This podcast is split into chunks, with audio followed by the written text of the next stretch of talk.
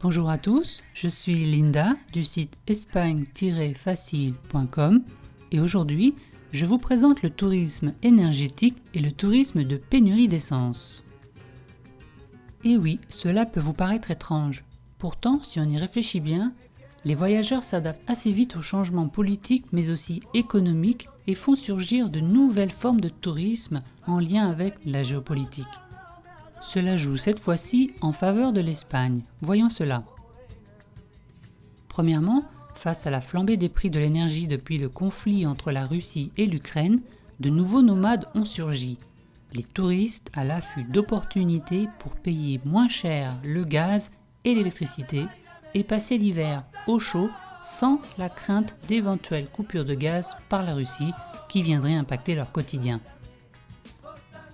Par exemple, les touristes du nord de l'Europe, des Allemands notamment, envisagent d'ores et déjà de passer l'hiver au chaud en Espagne pour réduire leur dépendance aux aléas géopolitiques de leur propre pays.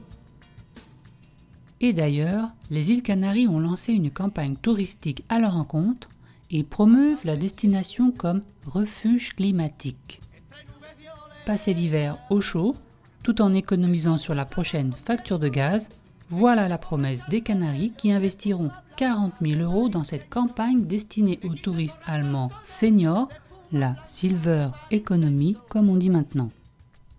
Je dois dire que j'apprécie beaucoup le dynamisme des offices de tourisme des Canaries car elles sont toujours à la pointe des besoins des voyageurs, devançant parfois des initiatives réalisées ailleurs comme c'est le cas ici. Rebondir sur la criante actualité géopolitique pour cibler les publics seniors avec une campagne dédiée, il fallait y penser. Passons ensuite au tourisme d'essence. Il y a quelques semaines encore, il s'agissait pour les voyageurs de passer quelques jours en Espagne et de faire le plein là-bas pour profiter des prix plus bas. Depuis, la crise s'est amplifiée et on peut parler d'un tourisme lié à la pénurie d'essence en France. Cependant, le tourisme d'essence, entre guillemets, n'est pas nouveau.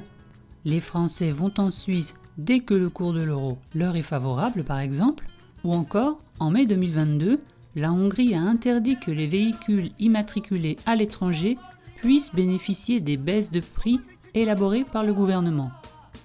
Le tourisme d'essence entraîne aussi des modifications des habitudes.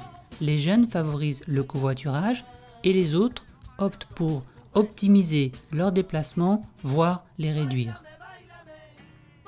Voilà donc encore de bonnes raisons de passer vos prochaines vacances en Espagne.